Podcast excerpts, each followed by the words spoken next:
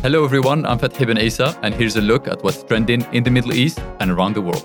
The UAE's first female astronaut, Noor Al Matroushi, will embark on her space exploration journey in 2024 after her graduation. The Emirati engineer will take on a series of space missions alongside Mohammed Al Mulla, former Dubai police helicopter pilot. They were previously chosen to be part of the UAE Corps in 2021 before being sent to train with NASA. The news was announced by Sheikh Hamdan bin Mohammed, Crown Prince of Dubai, after he chaired a meeting at the Mohammed bin Rashid Space Center on Monday.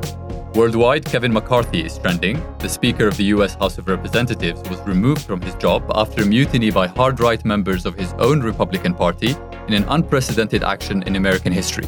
Mr. McCarthy has served less than one year in the job, managing challenges from hard right Republicans and a narrow party majority control of the chamber after last year's midterm election.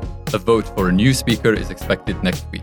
Also, bedbugs are making the headlines and it's pretty serious. French authorities are battling the plague of infestations which hit Paris and other French cities in recent days, raising questions about health and safety during next year's Olympic Games. Reports that the insects have been seen in cinemas and trains are causing panic among the public.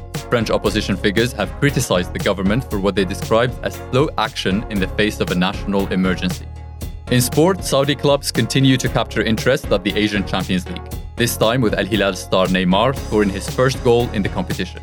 The Brazilian forward opened his account for the Saudi club on Tuesday, scoring in his side's 3 0 victory against Iran's Nasaji Mazandaran in Tehran. That's all for today's Trending Middle East update. For our full range of podcasts, head over to our podcast section at thenationalnews.com.